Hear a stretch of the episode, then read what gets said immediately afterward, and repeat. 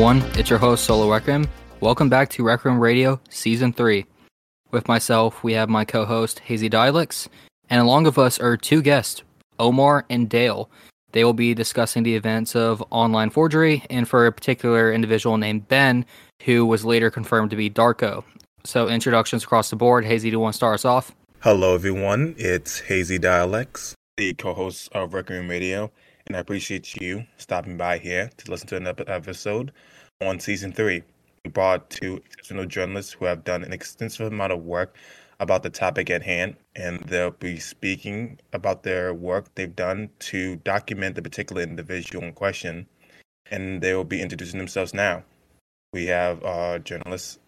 Yeah, um, hi, my name's Dale Carruthers. I am an investigative journalist for the London Free Press. That's in London, Ontario. It's part of the Postmedia newspaper chain. And I have been reporting on Darko Jovanovic since 2017. So about seven years. Thank you for being on our show again. It's a pleasure and an honor to have you here with us today. Yeah, it's good to be on here. Thanks for having me on, guys. All right. And finally, we're going to go to um, a friend and our guest, Omar. Omar, do you care to give us an introduction? Sure. So yeah, so this is Omar. I am a space host. I have hosted more than 2,000, hosted and co-hosted more than 2,000 hours worth of uh, spacing over the last year. Covered extensively the Ukraine war and uh, recently the uh, war in Gaza. And I used to be a close friend with Ben for a long time, perhaps, perhaps one of the earliest friends he had on Twitter myself included was one of those friends as well but we'll get into that later of how the split off happened but i want to start off with um, dale. Dale who is this figure that was going by the pseudonym of ben and now we know as darko? Could you give us a brief summary on him that we can expand upon? Sure. Uh, darko jovanovic 41 now.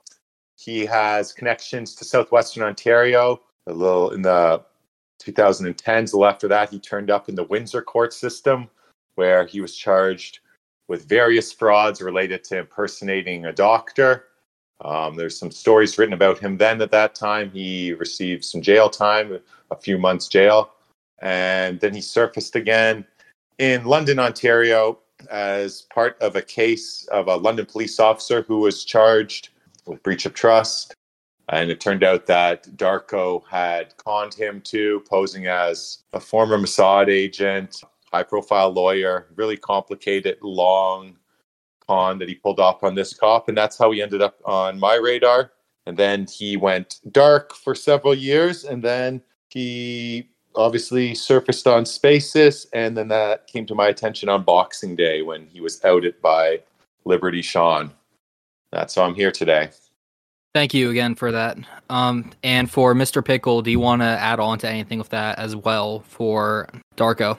Uh, yeah, I think um, Dale probably was on his, you know, he was on Dale's radar before. Um, that being said, uh, it was a close circle. He was part of it, uh, also Sola, and he, uh, particularly came on scene uh, on Twitter suddenly, you know, in the middle of the Ukraine war, uh, in a very unnatural fashion um, that looked suspicious to many, but nobody could put their finger on what was wrong. Uh, but everybody was asking questions uh, until you know uh, until he was exposed after Mario Space. I was going to bring that up next. For people don't know, Mario is an individual on Twitter who would arguably run some of the biggest spaces on the platform. He's had Elon Musk on it, and almost like a story of Icarus flying too close to the sun, you had the Ben figure, Darko, getting close ties and connections with Mario, who you could arguably is a powerful person in his connections, and was able to be not only a co-host but a co-host when Elon Musk, Alex Jones, a lot of other individuals on, and at the time Vivek as well, who was running for president. But which quite interesting actually. I think in terms of criminality, some people, in terms of what you were talking about, of Icarus flying too close to the sun. Similarly, there is really no famous criminals. Um, most of them are in jail. Something akin to American Gangster, in which he sits in the front row seats of one of the biggest fights in history between Muhammad Ali and Joe Frazier. People are going to start asking questions about who you are, and once you bring that limelight to you, it's only inevitably that people start to pull back the paint to see what is actually behind all of it. So I'm glad to have you all here to explain that. Thank you, Hazy. And I was going to ask Dale to expand on that more. Do you think, Dale, that he was always going to be caught eventually? Like, was this a pattern as before where he gets too big in the spotlight? And have you ever seen anything like this in your work as an investigator? Yeah, um, I knew um, from when I first met Darko that he was unique. He he was uh, extremely intelligent, spoke multiple languages, um, claimed to have multiple PhDs. I don't believe that to be true now, but at the time it was believable based on the way he presented himself. And he was able to pull off this elaborate con, victimizing this London police officer. I sat through the trial, I heard all the details. So I knew he was a very sophisticated operator. Um, and I always wanted to do a big takeout on him from when we first met him to where he ended up. And I, I knew a new news hook would come along. I knew he'd come up again after he went dark um, he went to jail for like 60 days, got convicted of a bunch of petty offenses in, when was that? That was in 2020. He was sentenced like 60 days in jail. And I went and saw him in the prisoner's box and saw him taken away. It's the last time I saw him.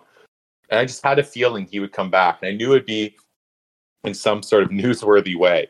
I obviously couldn't have predicted that it'd be because he was co-hosting a space with Elon Musk and Andrew Tate and Alex Jones, but um, it's strangely believable in a weird way based on my interactions with him. And uh, the internet and X Spaces really is perfectly suited for him because that's what he does. He he talks to people, and he's a lot more convincing online or over the phone via text rather than in person. That's like his style. That's what he does because that's what he's always done. He's impersonate people, though he can be really convincing in person. Um, but uh, I think this was just this was perfect opportunity for him to be whoever he wanted to be, and yeah, that, that's why we're all here.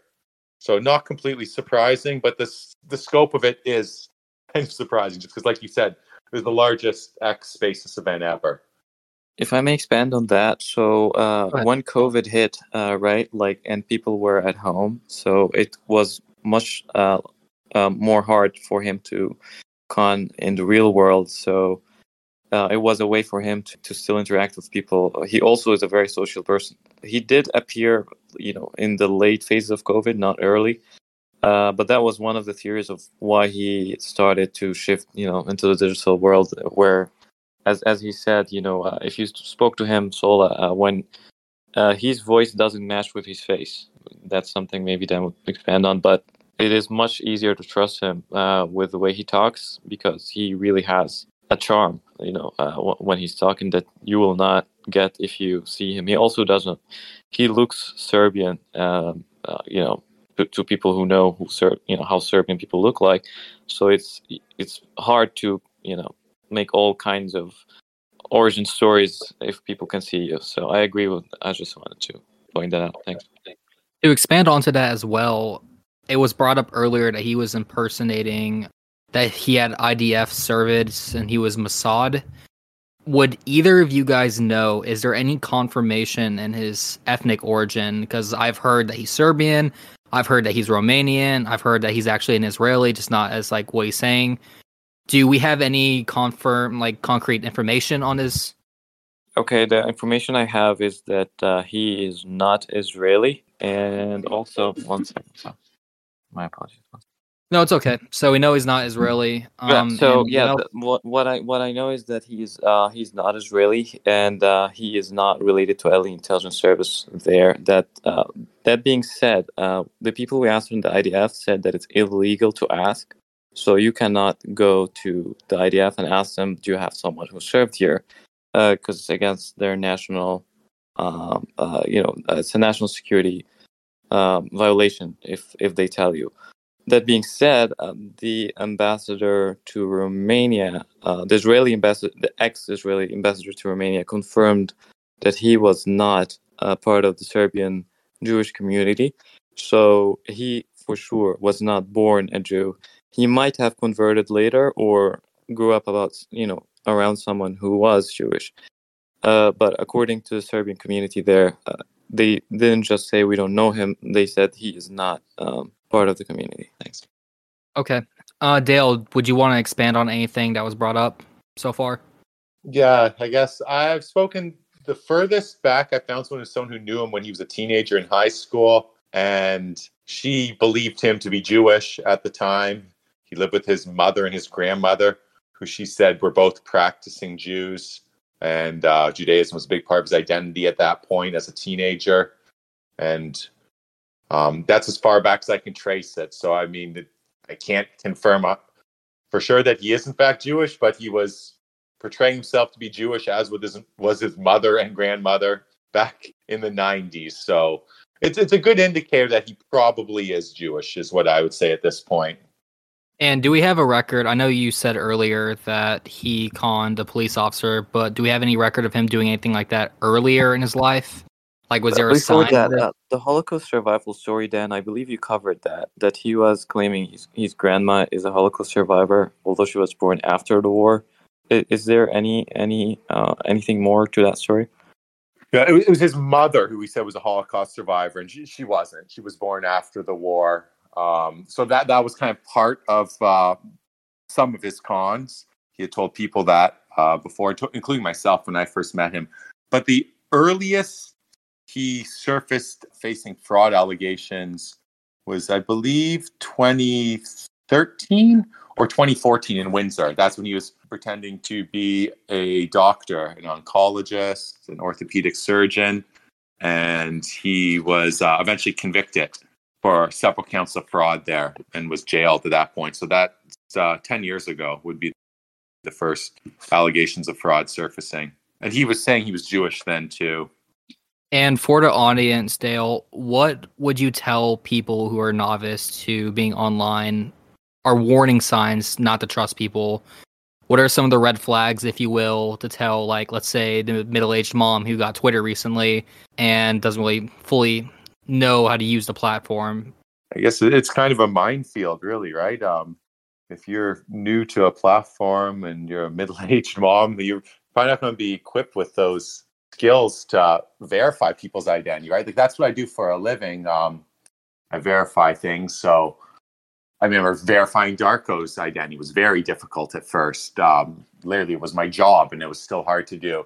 So I, I think a lot of people just don't stand a chance, and that's why he thrives so well online. Um, someone told me something interesting about him that he was always they would they became suspicious of him because he was always asking about their parents. He had a interest in their parents, which is something I've heard from multiple people who've interacted with him. But it's because he will then use that information talking to someone else about that person to portray himself as particularly close to them, right? Because if you know someone's parents, think of your friends whose parents you know. It means you're usually pretty close to their family. So Darko meets someone online, doesn't actually really know them, but he talks to someone else and says, "Oh yeah, John Smith. Yeah, I know his dad, uh, Jim. Been known forever. Jim, the old, the retired trucker, right? So it's it's all part of what I described as his information Ponzi scheme. He's using information and building on it to get more information from people, and so that's how he builds rapport. That so he, he's very sophisticated in, in how he does this, right? He has these little strategies. And that was just one of them. Just show how he does. it. He'd always ask for people's parents. Anytime I talk to him, he asks about my colleague Randy Richmond, who I worked with on our original investigation. Oh, how's Randy doing? And ask a couple questions about him. Right? That's that's his way. He always asks about mutual people you know. He just he has all of these. I don't know. I I call them tricks because he's misrepresenting himself. Normally they'd just be like character attributes, which is not a bad thing. You ask about people, you ask what people they know, but he's kind of using it for his end game of uh, getting information. And So yeah, but back to, a. Oh, sorry. Go ahead. oh, go ahead, go ahead. I was just going to say that in essence, he creates a kinship with information that is normally not privy to the public. Thus, when he gets in contact with other people, it's not just the surface level of information that most people are aware of by the time they come into contact with most public figures. It's something so intimate, and usually people aren't accustomed to someone asking about their relatives or their kinfolk so naturally, people will give you this information since it sounds extremely considerate. It sounds like the person's interested in knowing you as a person. However, Well, it- it- It was more of uh, he he's an information trader uh, and he believes in reciprocation. So he would, for example, call you right and have his camera on, and he would expect you to turn the camera on, you know, in return, right? He didn't he wouldn't ask you first, can I turn my camera on, right? Uh, he would he would tell you, oh, you know what, I know this about that person, and usually what people would do is they would reciprocate and tell them, you know, some information that they believe is also valuable so that they can get more valuable information from him. And he would go around and and um, through like and you know thousands of hours that he dedicated to his whatever he was doing uh, of collecting information from here going to that person saying this person's telling you saying this about you and i know this about that person and in many cases uh, he would feel so he would uh, think of a possible scenario um, and he would uh, communicate that to you. And so, for example, let's say he suspects someone of working for, you know, the British government, right? Uh, now he's not sure, right? But he would say, you know what, people who speak the language you talk and went to that place, you probably worked at, you know, such and such location, which is like their their address, you know, the MI6 address or something in, in, in England, right? and then the person would say no no no i actually wasn't. I was i was actually in the i was in the royal navy. Uh, so he would uh, fill those gaps in his information by making false claims that he knows might or might not be true but when you correct it you give him the actual correct information. He did that with me personally multiple times. Uh, you know because he would just make random stuff that you know you would be like no no no hold on i'm actually not that but i'm this right? And uh, basically he was an information addict among other things and um, he, he was trading in it. It was his currency. Money was another thing but his real currency is, is data and information on people yeah and i think in some cases that might be seen as someone leveraging vulnerability to force somebody into doing something they might have not done otherwise I wanted to ask you a question that felt pertinent to the ex- expose that has occurred with this particular individual. Are we in any capacity aware of his where like where he is currently? Um, I would say he's in Canada. I would speculate that he's in the Ottawa region, which is the capital of Canada. Are you familiar at all if the authorities have been brought attention to what he's been doing at all and if he's currently being looked for? Um, I have not heard they are. Police in Canada have a policy of not confirming or denying an active investigation, but I would think there'd be very little chance that he'd be under investigation by police because, I mean, what has he done? What's his most recent thing? He he lied about who he was on Twitter. I mean, there'd be so many people who do that. Obviously, impersonating a lawyer is a crime, and saying you're uh, work for the DOJ is probably a crime in the U.S. But in Canada, it just it wouldn't land on police radar here.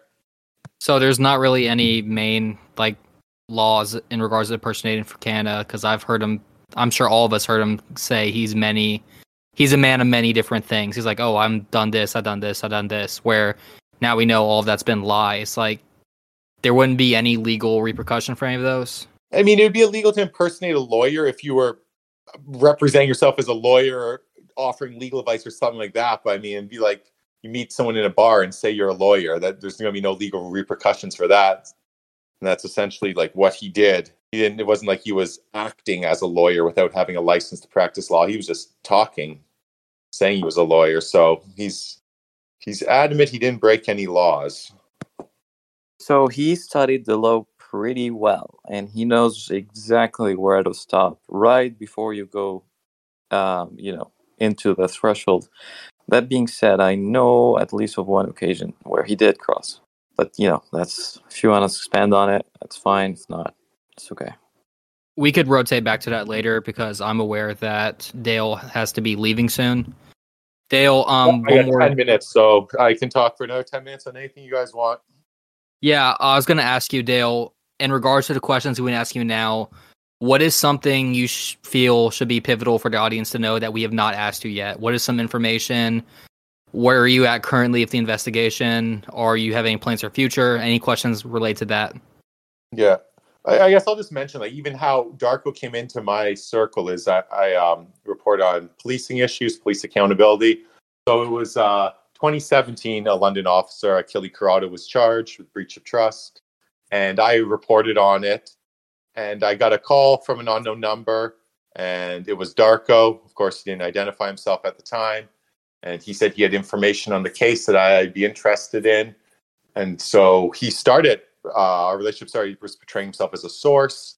I got to know him. Um, he said his name was Aaron Barak at that point, and he essentially misrepresented his role in that case. Um, essentially, said he was a go-between working with the London police officer and the criminal underworld, selling information. But um, it all came undone when the case went to court, and it was revealed that he was just conning the police officer. And I, I figured out before then that he was not who he said he was, but that just really clarified it. Um, and that kind of cemented that I really wanted to follow this guy and see what happened to him. As I mentioned before, I caught up with him again um, in 2020 when he was jailed on some minor offenses. And then most recently, I kind of renewed my investigation into him. So myself and my colleague, we are working on a longer form investigation into him, tracing back as far as we can go. Like I said, I found someone who has spoke to me in depth about knowing him very well as a teenager. So that's the furthest back we've able to find any information. At that point, he was living here in London and seemingly living a pretty typical teenage life. Talented musician, spoke many languages at the time. Um, so maybe I guess he wasn't your average teenager. That's not really what teens do these days. But we're digging deep and taking going wherever the story takes us. So I'll throw an appeal. If you know Darko, you had an encounter with him, you think there's anything I should know, feel free to reach out to me because we're just going to cast the net really wide. I think there's a great story here. Uh, ultimately, I'm going to reach out to Darko to see if he will talk to me.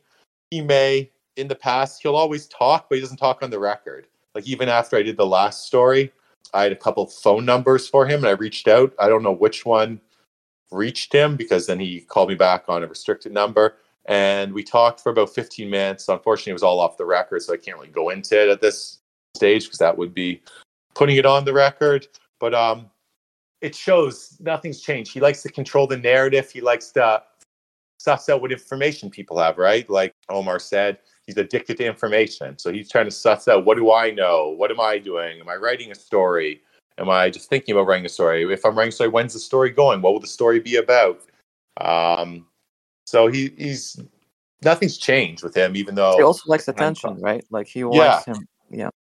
So so yeah, I'm hoping ultimately he will participate in the uh, investigation I'm doing um, to set the record straight. I, I just love to see this guy finally explain why he's doing this. We we never know why he does any any of these things. I mean, obviously in the past the motivation has been money, but in this current case, I mean, I haven't heard of any fraud allegations uh, beyond misrepresenting himself. So why did he There's do this? two instances, Dale, uh, that I, I am aware of. Uh, so mm-hmm. one of them is with uh, uh Nick Sortor. He's uh, he's an alternative media outlet on um, on uh, on Twitter, and I believe what uh, what he did was, for some reason, whether uh, the story doesn't say if Nick is actually a victim or an accomplice, but he reached out to someone else that I know personally and asked them to finance their trip to Israel to cover the news there. Um, and he said the trip will cost uh, I don't remember like twenty thousand dollars or something, but he asked for five thousand from that individual, and that individual didn't pay because he thought it was really weird, and he also didn't know why was you know like why was he chosen to uh, to be asked for for for, for the money to finance mm-hmm. next trip to Israel. That is one instance. The other one was, I believe, it was a uh, someone who is a uh, considered by uh, some people to be a leader in the black community, and he was responsible for handling uh, finances for um, BLM movement um, in one of their charities, and there was allegations of misappropriation of funds. Uh, ben offered to, or Darko offered to uh, finance his lawyers. He told them to hire, you know, the best lawyers he can, and he will foot the bill. So that individual hired a lawyer and paid hundred thousand dollars in in fees, and then uh, he contacted Darko to to actually come through with, with with the payment, and then Darko kept giving him the runaround, and then he later said, "I can't send you the money directly; it would be illegal for this this and that reason. Uh, you'll have to give me someone else. I will send it to them." And then he did provide someone else, but then uh, he actually didn't, and he, didn't send the money, of course. But what he did was whatever the uh, agreement that that individual from uh, that was accused uh, uh, with uh, with misappropriating funds had with Darko could implicate that person himself. So, for example, he could come up and say, you know, you agreed to take hundred thousand dollars from me in such and such manner, which is illegal, and he would use that as leverage later. So that's also a tactic that he would use. He would call you and, and talk to you about you know anything, right? Like for example, he talked well with uh, one of his old friends, you know, a lawyer in Canada. I'm not going to mention his name, but he was like, you know, I have diamonds in Jerusalem. You know, my family's in the diamond business. I have you know half a million dollars worth of diamonds with no paperwork. Do you want it? And then they would talk about it, right? And then he would get that clip and then later use it and be like, oh, you know, you remember you actually we were talking about diamonds and the you know in this instance the lawyer denies that he agreed to uh, participate in this. But he would talk about random stuff that is actually isn't real but the whole point of it is to use it later against you as uh, leverage and blackmail um, even without asking. You just know simply that oh my god i discussed this with this guy so i better not come after him. And that's how he got away with it for so long Really quick, Dale. I know you have to go shortly, but for the audience, can you provide any information for yourself in regards to contacting if someone wants to reach out to you if they hear this and they have information? Of course, yeah. Uh, you can email me d carruthers at postmedia.com. That's D C A R R U T H E R S at postmedia.com. Um, that's my email. So that's probably the best way to reach me. Um, Okay. They're great. Uh, like I said, I'm looking for anyone who has interacted with him, especially people who have interacted with him um, prior to the last two years. Um, yeah, There's- I'm sure that there'll be countless people out there. Uh, I can keep your name out of the story if that's what you want. I know a lot of people don't want to be connected to him in any way, shape, or form. So we can leave your name out and figure something out. Contact me though. And really quick, what is your Twitter handle as well? Um, it's Dale at LF Press. That's also you can reach me on Twitter. All right. Sounds good. Dale, thank you again for your time. If you ever want to be back on the show with updates, you're more than welcome here at Requiem Radio. I appreciate everything you're doing. All right, guys. Uh, thanks for having me on. And uh, I'm just going to close with uh, just saying this. I usually, this is a spiel I usually give, but um, I think this whole story, um, I worked with Liberty Sean to kind of try and get it out there. It shows the importance of legacy media. Um, people were able to find out about who Darko was through the work that myself and my colleagues did, as well as the Windsor Star, who had been doing the earliest reporting through the court system, did some really good work. So it created this um, paper trail, a digital paper trail in some cases of these online stories where people are able to piece them together. And I remember when um, I did the story about Darko going to jail for the minor offenses, it was really hard to get a photo of him. Uh, we didn't have one. And we worked really, really hard to finally get one. And it's uh, kind of funny because ultimately it was that photo that someone did a reverse image search with their photo of BZ. And it pulled up that photo, and that led them to my article and to reach out to me. And that's how the confirmation kind of got rolling. Um, so, yeah, so if you can support your local media. I'm only able to do this because um, I have a full time job, a salaried media job, where I can spend a whole week looking into Darko and going down all these crazy avenues and routes. Um, I couldn't do that if I was a freelance journalist or kind of just doing it on the side. Um, anytime we publish anything on Darko, we have our in house lawyer go over it um, with a fine tooth comb just to ensure we are in a safe legal position. So we're always confident by the time the story is published. Uh, someone can threaten to sue us. By the end of the day, we're covered legally. Um, so these are things that take a lot of money to do, a lot of money to produce this kind of journalism. So support your local journalists, your national journalists, international journalists. Go out there and support journalism. All right. Thank you very much for your time, Dale. Thanks, guys. Take care. Have. All right. Um, Hazy, would you like to ask Pickle or us anything? With the heights this particular individual rose to, and being in some of the most influential spaces of the last year, do you think it's inevitable that he'll resurface with that set of skills that he has? So, as far as um, what he knows, right, and uh, of you know inf- influential people and, and all the info that he has, I have no doubt that he has um, stuff of value. Uh, now, nothing came out yet. Um, that being said, if he wants to, if he wants to, um, let's, I mean, I don't think his story is over uh, because the information he has will probably be less relevant with time. So he's using it one way or the other now. He might be using uh, whatever he has to buy quiet, um, or he might be coming out with a storm at some point. Uh, I really don't know. That being said, um, the the part that I do know is that um, I, I, wrote a story about uh, uh Mario, and um, uh, the story is is if Mario is getting extorted by BZ. Mario did contact me back about the article. Um, he um, he he offered a few corrections, saying that you know his his company's audited and and there's no laundry money or, or any any anything of that sort.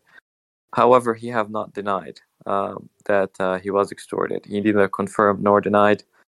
Um, you know, so I don't know. Uh, maybe that is something that uh, you will be hearing about soon. Um, as far as uh, his his relationship to the Trump campaign, he allegedly said that he was a subcontractor to a subcontractor that is providing legal advice to Trump's legal team. And uh, he did provide, in multiple occasions, information that uh, was later found out to be true that wasn't public. Uh, whether, whether he was just being smart and expecting things to happen that did happen or had foreknowledge, um, in most cases you can you can make either argument but there are at least two cases where for sure he knew something that others didn't. Uh, he also kept fluctuating between uh, being pro-trump and against trump and in many cases uh, you would never know what he actually stands for because he's all over the place all the time. Uh, he's a chameleon. He you know whatever you like he likes right? Uh, but when, uh, if you remember, I don't remember the days uh, precisely, but there was a time where the tape of uh, Trump speaking about um, um his, uh, uh, you know, nuclear secrets or or so forth. At this particular time, he said he he left, the, you know, his capacity as a legal advisor for Trump legal team, and he said that the case against Trump was extremely strong because there was like no benefit of the doubt since, uh, according to him, he admitted to committing the crime, uh, according to Ben's analysis. And, and, another thing that you know, uh, I know many people who are probably listening are not familiar, but uh, Ben was uh, speaking to actual real lawyers all the time on Twitter, and none of them uh, questioned them. In fact, some of them would ask them for advice. Um, and, and you know, he was on Mario Spaces with tens of thousands of people. Sometimes, you know, I believe they had at some point thirty thousand people, and, uh, or maybe more. In, in Elon Spaces, was hundred thousand at that a single time. But anyway, nobody, literally zero, no lawyer questioned his credentials as, uh, as at least his knowledge of the law. That tells you how good he was. Um, uh, and I know that we all know that, but probably people listening are not aware. Another thing I'd like to add on too is that anytime someone had suspicions of him or were on his tail, he was very persuasive in manipulation and putting almost a groupthink against people. And for Darko going forward, what I could speak on is just things from my personal experience. I've known Mr. Pickle, Sean, and a lot of those groups for a long time now before he showed up. And once he called me once he figured out at the time I was in the service. He started bringing up very uncomfortable topics, thinking he could relate to me because he would tell me, "Oh, no way, I'm IDF too." And I recall very vividly him saying to me how him and the boys would laugh at, you know, shooting children across the border, thinking it was like a funny game, basically. And when he said that, I told him, like, don't talk to me, it's disgusting. Once he realized he kind of like crossed a boundary of me, and he just went full force within our small group of like people and would lie to others about me, saying, like, oh, everyone, Sola's secretly a fascist. He's an anti Semite. He's taking advantage of you when in reality, it was the other way around. And I'm sure Mr. Pickle could speak on this for when myself and Mr. Pickle, we had a debate. I forgot the topic, it was so long ago, but he privately reached out to both of us and lied to both of us, where he reached out to me and said, Good job, Sola. You really crushed Mr. Pickle, or, you know, that's his account name, Mr. Pickle. He's like, he didn't know what he was talking about at all. And then Omar, or Mr. Pickle, reached out to me and said like, "Hey, Ben said the same thing to me. He's like, good job, Mr. Pickle. You really crushed him. He didn't know what he was talking about." So he's definitely very trained in manipulation, gaslighting, and turning communities on people who suspect if you don't buy into the shtick or you see it early. That's that's true. Also, I want to add that he used to uh, he used to be what you would consider a good friend to many, including helping um, you know helping out and in many ways. If you need something, he would help you. Um, and he he he was at least appeared to be genuine in some of his friendships. Um, and it remains an open question of whether he considered it a true friendship or he was just playing a long game where he was, you know, uh, pro quid uh, uh, pro. But um, to your to your point, Sola, he would go uh, and and and and um, um, for example, say uh, um, uh, that you know Sola said such and such behind your back, right? And then he would try to, um, you know, he would try to get people to speak bad about Sola behind his back, and then he would go and say, "This person told you that," and this typical drama that you would, uh, you know, you would expect. Uh, so he was involved in a lot of the inner um, you know, the silly fighting between groups in general. Um, particularly, I believe he was in the uh, Ukraine, um, the Ukraine uh, uh, uh space. So uh, he's one of his first messages to multiple people I know was, you know, I know some information about this charity uh, if you need it, and that was like even there was no high. You know, it was like I know you were interested in this, so he would talk to you, and and you would be like, oh, you know, what do you know, right? And uh, then he would get more info and then use it from the other side. So, for example, we later knew that uh, he was leaking DMs from uh, pro-Israeli groups to pro-Palestinian groups, and the other way around um, and pretending to be, uh, you know, to be their enemies on on um, you know on um, on stage, and then be um, you know calling them after and as if nothing happened, as if they're friends. Uh, of course, they all knew later that he was doing that to everyone, um, and uh, that that came out. It was unfortunate because it was a divide and conquer strategy, and when his whole scam fell apart, people were realizing and I want to. Sean's not able to make it today, but he did ended up reaching out to me and says like, "Hey, before you know he went public with it, he just told me like, look, you know, Ben is or Darko's X, Y, and Z." And I straight up told him, I'm like, "Yes, I've known this the whole time. I've been telling all of you guys, but you didn't listen to me. You chose him over me, and you threw me out of the group basically." And just like I was black sheeped with I'm not trying to make it about me, but a lot of people were. And that's the point I was getting at, where I'm saying for people online, be very careful who you trust immediately.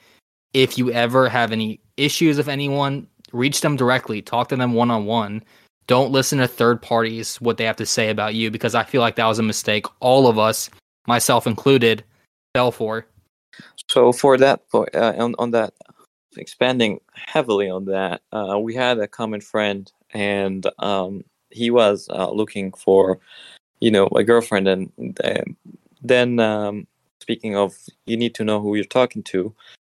uh, it appeared that Ben um, or uh, Darko sent that friend um, a or created a profile of a fake, a very good-looking uh, young lady, and um, said that you know she's his neighbor from Israel and they grew up together, and you know that she want to be his friend, blah blah blah, and then um, it turned out uh, every time they say okay let's meet you know they were supposedly in the same town.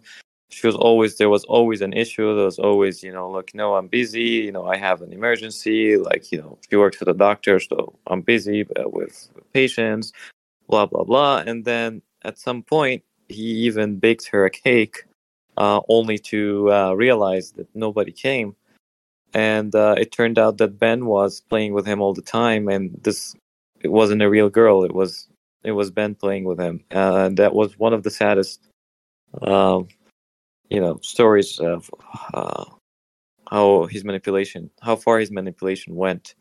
Suddenly Um, psychotic, uh, yeah.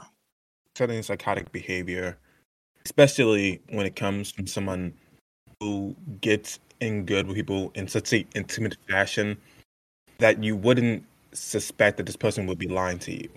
What I've noticed from many of the interactions I'm hearing about is that he attaches himself to people in ways where he believes he can find out what interests they're truly passionate about, and thus people divulge information so willingly they don't get any second thought about it due to this mutual um love or passion about whatever topic they might be discussing.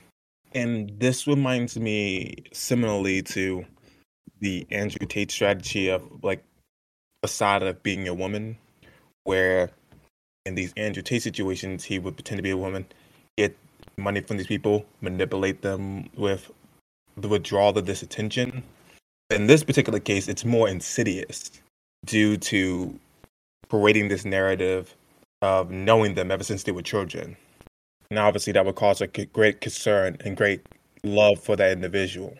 To that degree, that is psychotic to be extremely vindictive over trivial interactions. that's right and uh, um uh, if you want me to go through how we first met him sola i am uh, i'm okay with doing that that- now that then So before we go deeper into the whole Ben Darko situation with us, there are some sources that we've received that prefer to remain anonymous for their safety that says that Mario hired Ben as not only a lawyer, but he paid him as a co-host and he paid him significantly well in crypto. I find it strange that one of the biggest guys on a platform was able to not get this vented and was able to pay him on that. Is there anything on those claims that I've missed at all, Omar? Yes. So I will add that uh, um, when Mario contacted me after, you know, one of the substacks I had, uh, he said that, um, or um, I'm, I'm not sure who was, but they were his ID. Um, so Mario was asking for uh, BZ BZ's ID, and he was delaying it uh, over and over.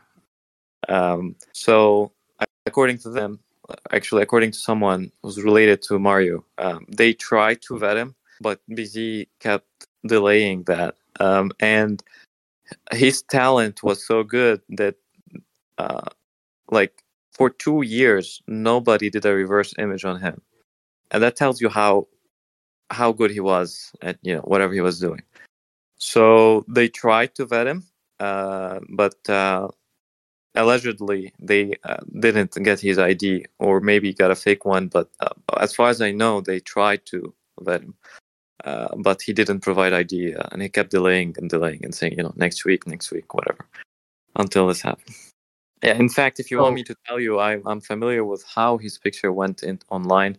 So he was in this group chat um, with us, and he uh, had a, a, a black and white picture of him and he asked um, me personally if I could, um, and multiple other people in the group, if we could alter it to hide, uh, you know, his identity, It's just like to make sure that he nobody can like find him.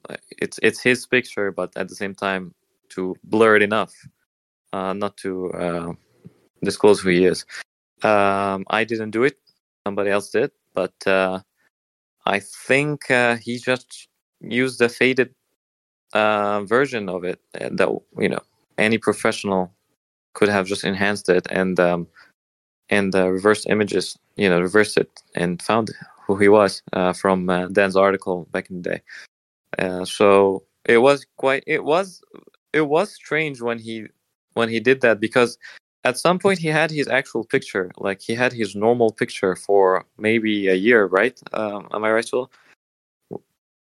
Yes, that's correct. He had his original picture for a year, and then he switched it to, I believe, a dog, and then eventually it was just the letters BZ.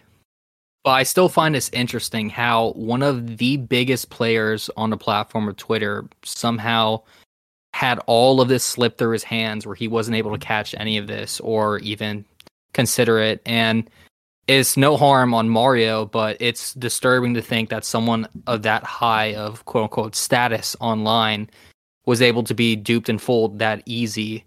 And it just shows for the audience as well be careful because that could happen to anyone regardless of who you are. And unfortunately, it's happened to myself. It happened to Pickle or Omar. It's happened to a lot of our friends that I'm not going to name their names. It's an unfortunate scenario, and I hope that in the future there could be some charges put on him to bring him to justice for all of the harm he's caused. And and just to be clear, he has never done anything, uh, or he didn't do like we had fights uh, before, but he never harmed me um, in any way. Uh, however, I know people who did who he did harm, uh, and when this was happening, um, I was torn between okay, so this guy had a dark past. He's he's struggling with addiction of crystal meth and um, and fentanyl, and and you know everybody has their own faults. So maybe we can cut him some slack. But then I heard a few stories which changed my mind. It's like okay, maybe he wasn't bad to me, that doesn't mean that he did hurt other people. Um, you know, I personally know a few of those stories, and I don't know if you sort of want to expand on uh, if you know any of those. But uh, when I heard those, and I'm like, okay, actually, uh, no, there's no benefit of the doubt here. Uh, maybe he was good to me, but that doesn't mean that he was a good person, or you know that um, there was no uh, there was no uh, um, selfish reason behind everything he did. Yeah, and in regards to Darko, for me personally, something that happened was that when I'm sorry I didn't mention this earlier, but before the whole military fiasco where he tried sharing his war stories with me that never existed, he first saw that I had an interest in law, and then he offered me randomly, I'll pay full scholarship for your law. You could come to this really prestigious university in Israel and all of it just seemed fishy and i've always been raised it was too good to be true you know don't accept it which i did not accept it thankfully but he's very persistent and unfortunately though for myself personally after the whole fiasco went down where my entire original friend group threw me to, out i still was persistent i still wasn't backing down because i'm saying hey i'll still continue saying you're a bad person if you're brought up in conversation or asked about because you are you're a liar and a bad person and me as a person, I have never been one to be fazed by what someone says online about me, but one of my weak points are if you go for someone I care about. And unfortunately, Ben or Darko figured out where my girlfriend at the time was living and called me on a burner number and told me, like, hey, you better watch what you say or else, you know, someone's going to get paid a visit. And he made it insinuating enough to, for me to pick up the point.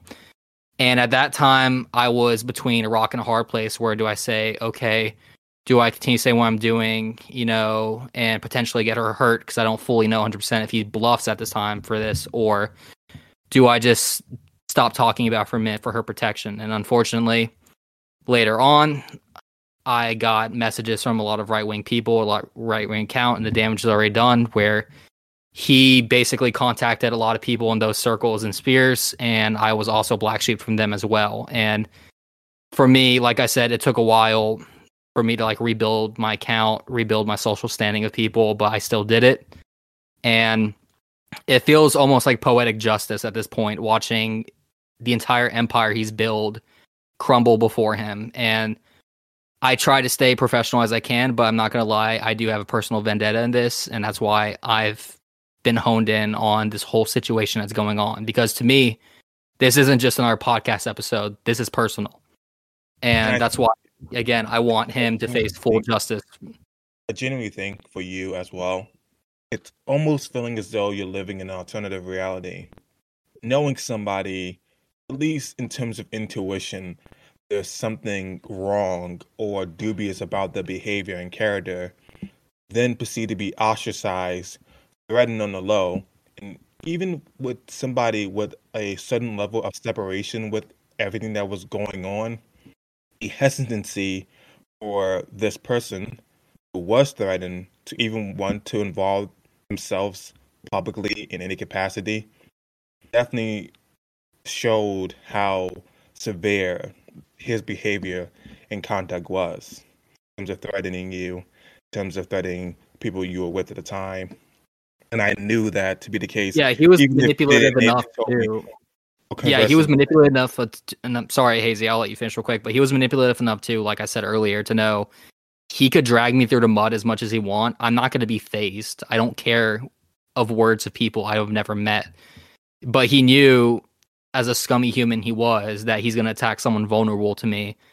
Let alone he's going to attack a woman instead of like taking it man to man. And that to me, that's purely why I find him as be nothing but evil and disgusting. But continue, Hazy. Sorry about that. Exactly. Working on episodes and knowing that she wanted no involvement. She wanted her name to have little association as possible. Definitely showed the level of validity the threats of violence were to her. And knowing all of this, with his status, with his platform, and how much influence he had, one can at the very least be cautious about the validity of these claims and these threats that are being made by them. One could ask themselves, well, could he do this? So now with him getting outed, all this information and his connections to the actions he's done and irreparable damage he's done to many within this environment, it's nice to be vindicated. If anything else from all this. No, and that was the first thing I did when um, Sean made that post saying he was saying like with a heavy heart, it's sad to inform you. And then later they're having a space where they're all crying, they're all sad, saying like he was the best friend it wasn't my proudest moments, but I was taking a victory lap where I straight up told them, I'm like, hey, while all of you guys were eating out of the palm of his hand, I was right the entire time and none of you believed me. From the beginning, I was right and no one listened. So I'm sorry if I'm not going to share sympathies in you or be a shoulder to cry on when you were the same people who chose him over me and threw me under the bus. Like, why should I have any sympathy for your emotions to a psychopath, basically? that's how I felt for a lot of this situation. But like I said, I've wasn't my proudest moment, and I'm trying to move past that. And I'm hoping after this podcast episode, maybe if Sean himself would like to be on one, if he's listening, that could be the nail in the coffin and the end of it all. And that's my main goal right now. But um, Omar, do you want to comment on anything as well? Yeah. So if you, uh, I know that uh, this will be edited, um, and uh, so I believe if you want me to go through the timeline um, in you know in detail from the beginning, um, I can do that. Yeah, let's go ahead and do that. Um, okay. Noah, make sure you edit that like time segment out. All right. Five, sure. four, three, two. But going on to that, Omar, you have been involved in the beginning as well could you provide us with more of an in detail timeline of like the whole events that took place for the audience? Yeah, so um, I can I can tell or I can speak of uh, how uh, Darko started or came into Twitter uh, because I was there. I believe it was July 2022. Uh, it was a few months into the war in Ukraine, uh, and uh, he came into um, uh, MySpaces, me and a friend, um, uh, and you know, and Sean as well. Sean had his own spaces, and and he would uh, frequent both of uh, our spaces um, for hours a day, sometimes you know eight hours a day. Um, and uh, what what struck us uh, about his entry that he liked, you know, a few a few things we observed that he liked to hear himself talk a lot Um, he likes to control the conversation. Uh, he also was obsessed with talking about his internal Israeli politics uh, when it wasn't something that was um, uh, hot at that time. It, there was no hot war at that moment, and it it it sounded or it looked very unnatural that whatever we were discussing, we end up um, if Ben is in a space, we end up talking about Israel in about ten minutes. It, it was a joke between me and you know, and I don't know if it's okay to mention my friend's name. Uh, I, I will leave it out since I didn't ask him. But um, it was a joke that you know, like okay, in nine minutes we will be talking about the Likud party, or you know, or or or uh, you know, Ben Gvir, or you know, and he had this very uh, uh, he had this obsession with uh, with this term "go to Syria," which is you know one of Ben Gvir's um, you know one-liners that he likes to use. Um, he was obsessed with this word uh, to an extent that it's very hard to think of as as normal. Anyway, uh, he starts forming friendships with with us um, and with people he meets. Um, with time, uh, he was um, gravitating towards uh, either pro-Ukraine spaces or spaces about the Ukrainian war in general, or uh, spaces discussing Trump's uh, indictments and various legal troubles, uh, which we all know there is no shortage of. Um, and I believe that might have been how he uh, he met Sean, but Sean can speak to how he met him. And and in general, um, people started to listen to him when it came to when it came to his uh, knowledge of the law of the U.S. law, because he was claiming to be a uh, federal prosecutor in uh, uh SDNY, Southern District of New York, um, not as a lawyer, as a prosecutor, and he um, claimed to have prosecuted, you know, you know certain cases and he would talk about those cases in length. Turned out that he was just copying you know somebody's else uh, whatever they were saying and, and claiming that he was him. Um, and I, I will later mention how that uh, transpired in the recent war but anyway um, his spaces started to grow and he started to hold spaces of his own. Uh, people started to join. They liked the way he was talking. He was charming. He was smart. He spoke Slovenian. He spoke Hebrew. He spoke Hebrew very proficiently. Uh, according to many people now, not on a native level, but on a level that you know you couldn't. If somebody told you this guy grew up in Israel, um, you know there will be 50% of people tell you yes, 50% people tell you no.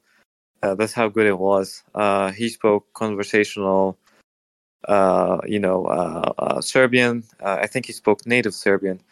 He spoke Slovenian. He spoke Russian. He spoke a little bit. He knew Russian songs and folklore and stuff that only someone who grew up, you know, in a, in a Soviet country would know. I still don't know how he does. He he does. Um, he knew very well the Serbian, uh, the Serbian Bosnian civil war. Uh, he knew details that people from there would tell you that only someone who grew up here would know this. Uh, whether that's true or not, you know, at this point, uh, you know, according to what Dan said, that he was a teenager in Canada.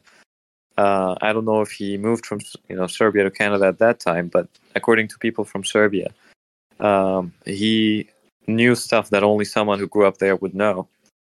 Um, and uh, for people who also don't know, Darko is a Serbian uh, Bosnian name. Uh, and uh, in any case, so he kept building up relationships. Uh, it was one of Mario's paces about Trump. I don't remember what which indictment was it. Um, or it, it was something related to I think it was a BLM case and Mario uh, got contacted by someone else telling him, you know, there's this guy Ben requesting the mic, and he's a lawyer. I vouch for him. He's really good, right? Um, so he spoke, and he mesmerized everyone. Uh, and um, uh, whatever advice he gave turned out to actually be true later. And from that point on, uh, he was on every single Mario space related to either Trump or a legal matter uh, he was the co-host on a lot of the pro-Israel spaces, um, whether inside of Mario, uh, whether with Mario or without Mario. So Mario holds a space that is not necessarily pro anything; it's just uh, discussing the situation. But he had his own pro-Israel uh, spaces by himself, including um, a few times where he was a speaker in the IDF own um, uh, space. I believe every single one of them. Uh, and they said they knew him. He said they know them. Turned out later that um, uh, it was all a lie, and that tells you how good he was. Um, in any case, uh, throughout all of this, uh, he was collecting information from all parties and giving what he needed to do, or doing whatever he needed to do to um, to collect, you know, compromise and, and compromising information on on people um, and gossiping in general and, and back channels and so on. And uh, then uh, when his picture came out, uh, you know, when he had his actual picture on the Mario space, uh, somebody somehow reversed his image, and um, then there was chatter in general. Uh, if okay, is this the Darko we know? That later, uh, you know, as Dan will say, um, or will elaborate on, was um, convicted with with multiple fraud uh, crimes. You know, throughout his career as a fraudster. Um, I believe uh, I'm not sure. You know, if, anybody knows if he ever had a job.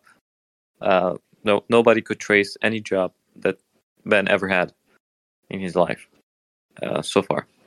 Yeah, and something I found really weird is how he'd always tried to flaunt or boast of power, people in positions of authority. Now we know he doesn't, but I always found that was a weird thing where it's like no one really asked and he's bringing it up. And I remember one of the weirdest things too, he'd always talk about he was a multimillionaire. And I always wondered to question what multimillionaire spends eight to 10 hours a day on Twitter spaces with random people. And there are signs like that I saw that I was very hesitant on.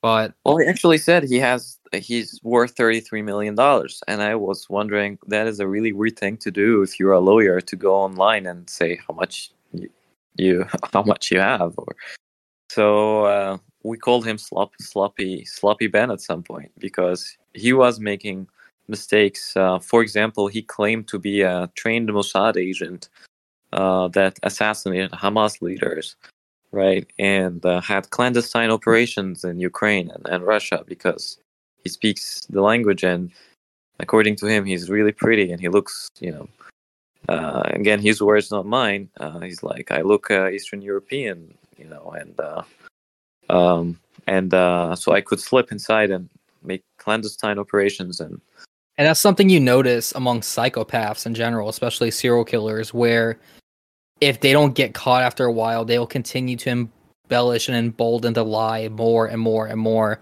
Almost like how I said at the beginning of the podcast, Icarus flying too close to the sun, where it's like he wanted to get caught eventually. Like he wanted like the gig to be up, but I don't think he expected so many people to catch on to him so soon and talk about it and expose him on this.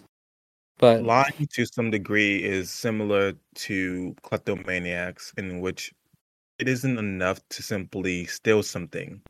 One must escalate and higher the likelihood of danger or obstacles in a way or the value of what they're doing.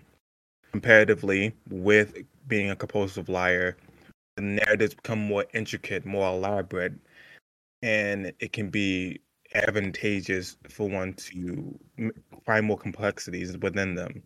And that addiction in and of itself of amassing an audience through this fabrication is what was occurring to me at least somebody look from the outside looking in that that desire to continuously weave more stories and to have the masses all over your over you because similarly when it comes to lying there is there's an endorphin rush there is a enjoyment to some degree that you did something that you know you shouldn't have done, but you got away with it, and you want to ride a line more thinly. It's not just getting away with something that is easy to lie about. It's more about how high can I take this before someone starts to question what's behind the mirror.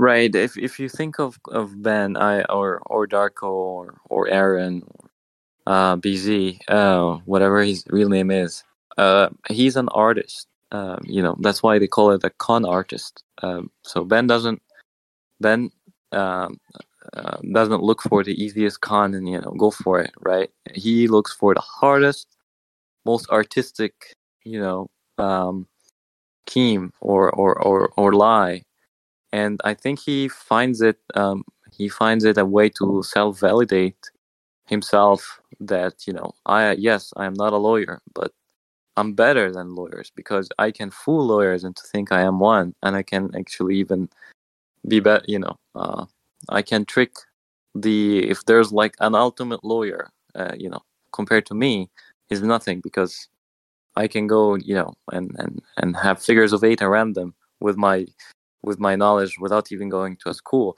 So you know, who who, what kind of uh, thief thinks of going and stealing money from the police department? You know, it's it's not like your first choice, right? That wouldn't be, that would be it would be something that you're giving yourself a message, like you know, I am capable of conning the Ontario, or I think yeah, I think it was the Ontario Police uh, Department I will make them pay for me to steal their data and and perhaps provide it to the mob, which is, I believe, well, uh, and not just that, I will get away with it, and the person I scammed will be on house arrest for four years or three years. He's, I think he's getting out soon. Uh, so that that is not someone only motivated by money. He's um, he's he's an artist, a con artist. He, he designs the most elaborate cons you can think of, pulls it off, studied the law to know how to break it, and gets away with it continuously. And and I, I believe he had more than you know hundred charges and get convicted for three, and you know spend three months here and there, whatever.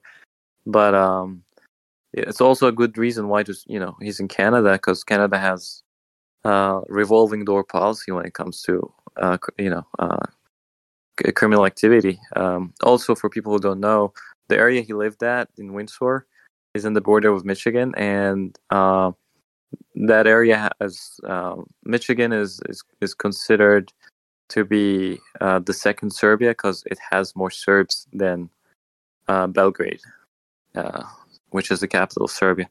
So uh, he he lived in that area. It's a very common area to live if you're Serbian, and in, uh, specifically if you're in the Serbian mob, uh, which according to him is one of the most vicious and uh, and uh, strong uh, mobs in in in Chicago and, and and and that area, in Michigan.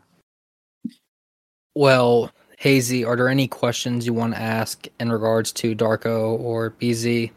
Not anything in particular comes to mind. However, I want to really seal the deal on the what we, we were talking about earlier.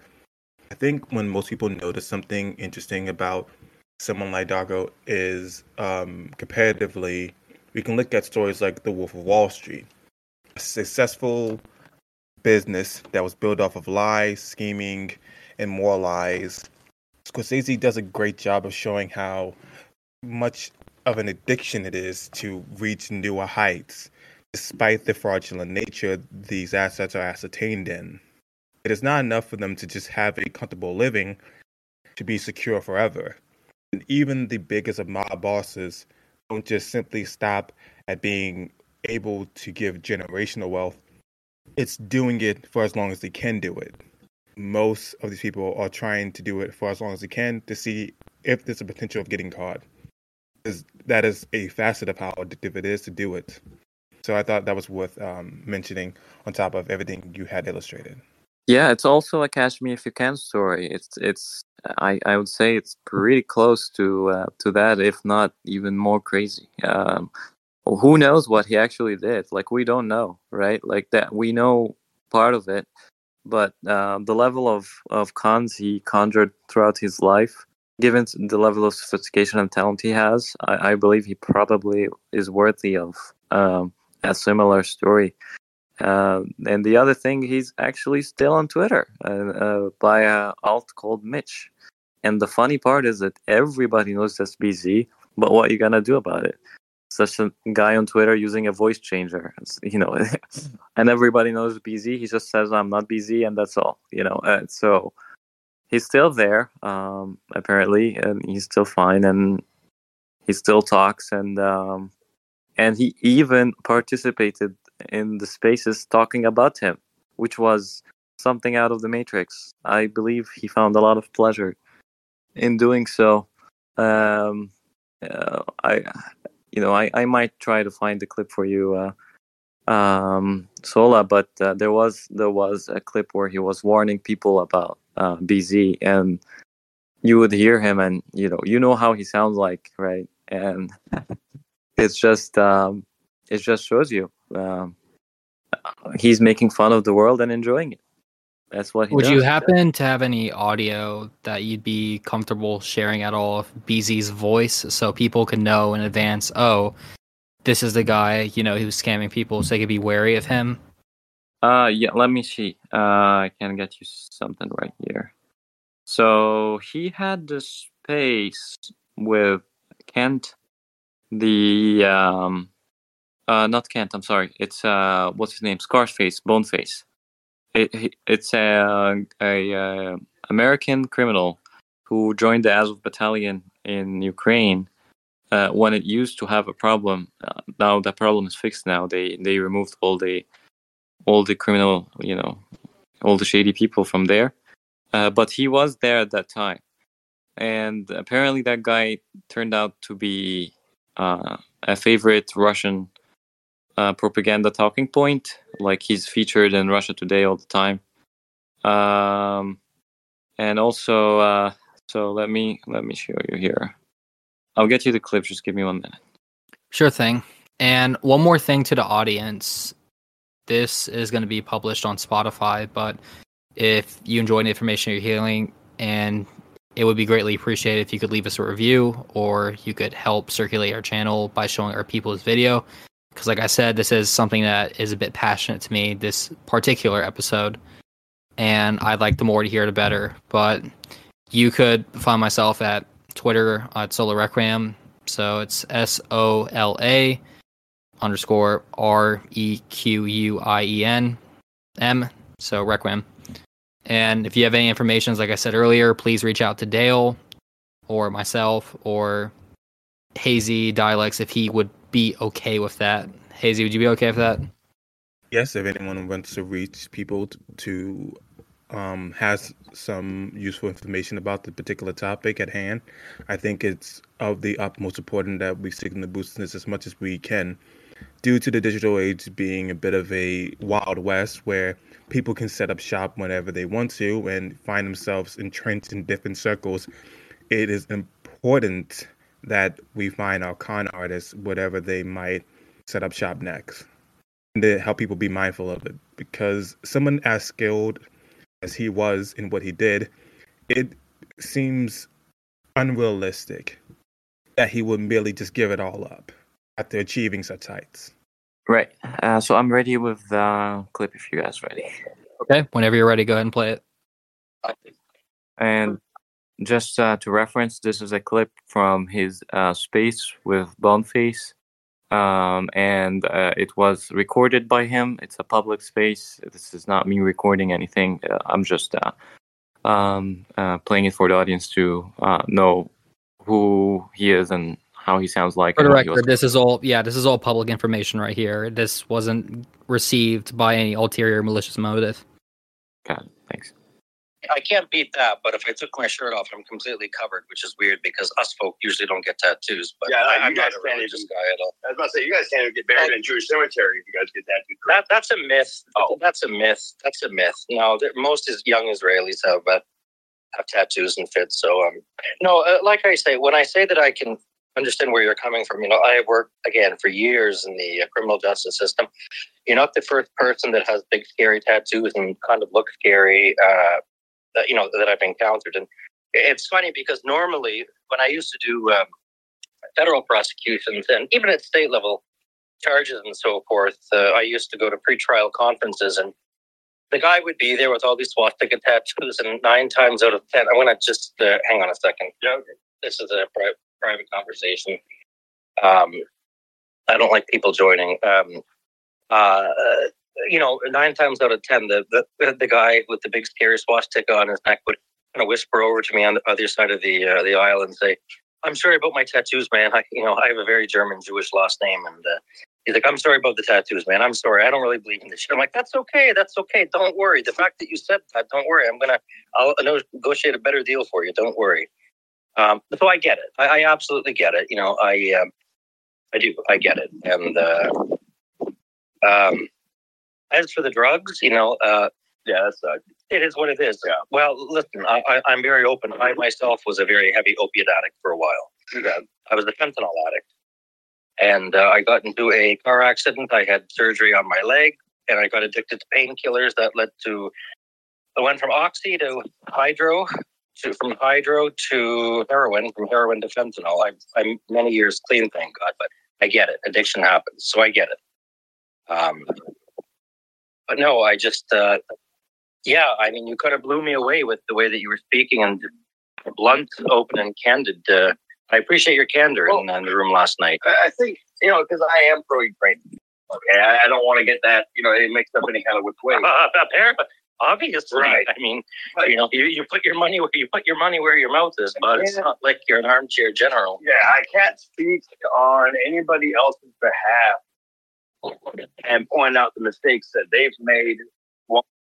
No, for sure. Listen, I mean, I, I didn't believe it was you. No offense. I mean, you're kind of a, a famous person. That's why I said we'll post a video saying shalom. And when you did, I almost hit my pants. I'm like, holy shit. Uh, that was the first time I must have ever had in my life. Like, wait, because I went to another space and I had to ask everybody. They're like four times, like people over there really don't believe it's me. They're like, no, they don't. Like there's this madness, you know. All right, thank you, Mr. Pickle. So, Well, I, when I when I said to you, uh, uh, post a video saying shalom, you giggled. You're like, what? Yeah, and as you could just see by the way he speaks, it's just lies upon lies upon lies. Him manipulating, him saying things to try to relate to people. All of it's just fabrication upon fabrication. And in this episode, I tried to make it my goal to see how deep can we go with all of this. And I want to see underneath all the lies, where is Darko? And unfortunately, So, I don't uh, think that's going to be something we're going to know anytime soon. But we do know one thing that he is a con man, a liar, and excuse my language, a piece of shit human. So uh, not to um, uh, inter um, Jack. So he speaking of lies, there is more, um, and uh, this is one of them. pro Ukraine, which is fine. My wife is, uh, uh, you know, uh, she came to Israel in uh, '91 when she was young from Kharkiv. Uh, so she's Ukrainian um, Jewish, and so this is one of my basic questions. So the position of the government of Israel as to why they won't arm Ukraine, there's a couple of reasons. One, obviously, we have a good relationship with Putin. right. Two, there So there is no wife, um, since you know, as um, Ben's, uh, as we later know, Ben is actually gay. Uh, so there is no wife, there is no Ukraine, there is no Kharkiv. Uh, he also claimed to have a ref- Ukrainian refugee in his house. Um, that turned out to be also a lie. Um, and um, I think he might have even claimed to have a Syrian refugee at some point. Um, and uh, then he ended up like um, the next part of the clip he was talking as if he's some official you know he has some connections in israel which later we found out not to be true. Uh, although he might have faked it till he made it at some point. Uh, but just shows you like everything was fake you know. There was no wife there was no there was no uh, uh, job there was no sdny he built an entire life of lies um, and it's not something that is easy it's it's like his talent is very unique uh, Agreed. there And is that's a- why you got to be careful about people like that, especially on social media. You can see how he can be so manipulative due to his ability to carry himself in a room, taking opposing sides, drastically um, having levels of animosity amongst themselves, opposing beliefs, and yet speak in a way where he comes across as ex- highly empathic and um, showing a mutual care for people. And I think that's something um, often discussed as having been divorced of political discourse. And I think that's something that is very, very insidious about his nature. That there's this highly expressive level of empathy and understanding that comes from his decorum, how he speaks, his mannerisms, how he talks about Nazis and tattoos and belief systems, and how he immediately describes himself as being very understanding and not want to jump to conclusions, and how he uses that to exploit people to gain their trust. So there is more lies, um, including he's lying also about his age, uh, as you will see here in his military service. 46. So Okay. you're going back and you're going back in time quite a ways when you know cybersecurity wasn't really a thing. Right. No, uh, Because you've been up, people- you've been up front. People didn't put IP addresses on the refrigerators yet. No, and uh, you've been you've been up front with me. So uh, no, I was in uh, um, uh, again combat infantry, but I speak a lot of languages. And I sent you a picture. I look pretty European. I don't look like the typical Jew. I look Czech or something. I'm told. No, I would And so I was Yeah. Yeah, I'm able. I was able to enter into Eastern European countries because I speak the language uh, on uh, on a different passport, and not around around you know arousal, uh, no suspicion of being an Israeli or being this or being that. So uh, it was interesting. Um, but no. Um, so, so what's your take on this conflict? Well, it's like this. Being on both sides of the fence on this, I noticed that a lot of this had to do with, uh, you know what I mean, the EU and NATO kind of meddling in Ukrainian affairs. And it's like trying to differentiate, uh, between the people of Ukraine. In any case, so uh, in other parts of the clip, not to bore you, he he claims to have been seven years in the army, and uh, he was first in, uh, you know, military intelligence, and then clandestine operations, and uh, you know, a whole facade of lies that is um, that was so elaborate. You know, little people, or you know, everybody. If you ask everyone now, they're like, "Yeah, I always suspected him," you know, but nobody actually did. It's just hindsight. So. Uh, you know, as I think you know, as as um, as a closing statement, if if if we're closing, um, never trust anyone online with anything that you will not be comfortable with um, uh, being known anyway. Uh, you know, be yourself, and if that's not gonna work, then you know it's uh it is a very hostile environment uh, where people are trying to um, you know, manipulate others and scam them and blackmail them. And, you know, it's just, uh, just be very careful and um, don't say anything that you um, think will uh, be misconstrued uh, because everything is being um, recorded by, uh, you know, the algorithm and Twitter and, and multiple bad actors. And you, you know, you just be in general careful with what you say and what you what you do, uh, because not everyone is uh, is there for uh, just having a good time or making friends. Some people are some people are there to hurt others, and you know Darko was one of them. And the problem of those people is that they are really good at what they do, so they will be the last ones you suspect. So just be careful in general. That's all. Thank you, Omar. And before we close up, do you have any reliable people on social media that you say you can trust with information in regards to the whole Ben Darko situation? Because, like we said earlier, there's a lot of people talking and having speculation, but there's also people like Dale or like Sean or like yourself who actually has information. Do you know Okay. any other accounts to trust?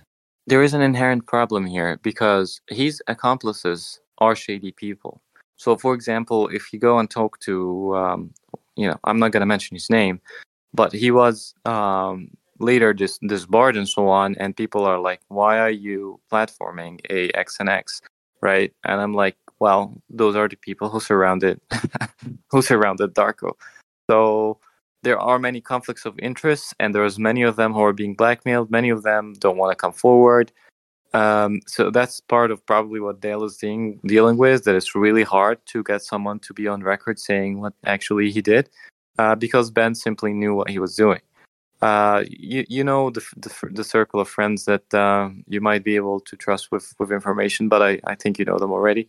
Um, other than that, you might want to reach out to Nick Sortor, and because um, he knows, you know, he had some deal with him in some sense that uh, is still not um, clear what is about really. Um, uh, along with a lot of the um, uh, uh, people who were in general covering the Trump um, indictment. Uh, you know, the I think you can talk to uh, what's his name, Professor. Um, I think his his handle is simply Professor. Uh, it's a very big account. Anyway, so yeah, look, um, he knew everyone on Twitter that is worthy of knowing. Uh, he was not just going randomly uh, speaking to people unless he was really bored. So everybody will tell you something, but nobody will go on record and, and say it, uh, unfortunately. So, you know, he knew what he's doing, and you know that's all. So, uh, that being said, I think he flew close to the sun. He might have known this will be his end, then he accepted it, and he might have been right about it because you can say it was worth it. He, he did make it to the top until, you know, he dropped. So, um, right.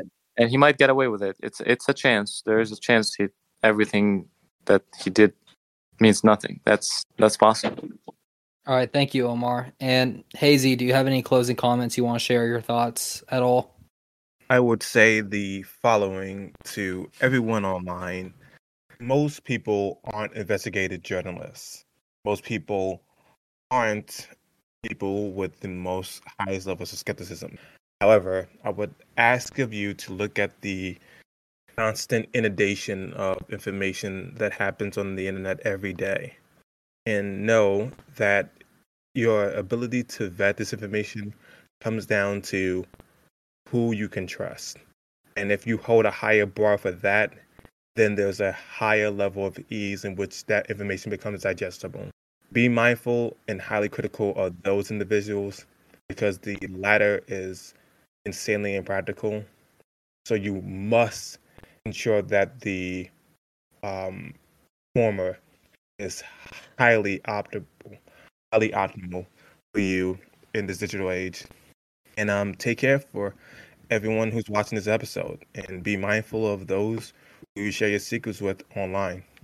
And for my closing comments, I'll just repeat one last time. If you have any information, feel free to reach out to myself, to Hazy, to Omar, or Mr. Pickle on Twitter or Dale or any of our people that you know are accountable and trustworthy. But for the audience listening, thank you for tuning in to another episode of Requiem Radio. And I would like to close with one final message in case Ben or Darko is listening to this, whatever his name is. But the Lord laughs at the wicked, for he sees that their day is coming. Psalms 37 13. Wherever you are, Darko, don't think you got away for this. People are going to remember, and justice is going to be served. That'll be all from me. You've heard it all. See you next time. Before you go, I just wanted to have another message to Darko. If he's listening, uh, I want to thank him for the times he was being good to, to me. I would just not forgive him for one thing, which is that I will never know who is a true friend now, thanks to him. All right. Thank you. All right, Hazy, go ahead and cut the recording. Hazy, can you cut the recording?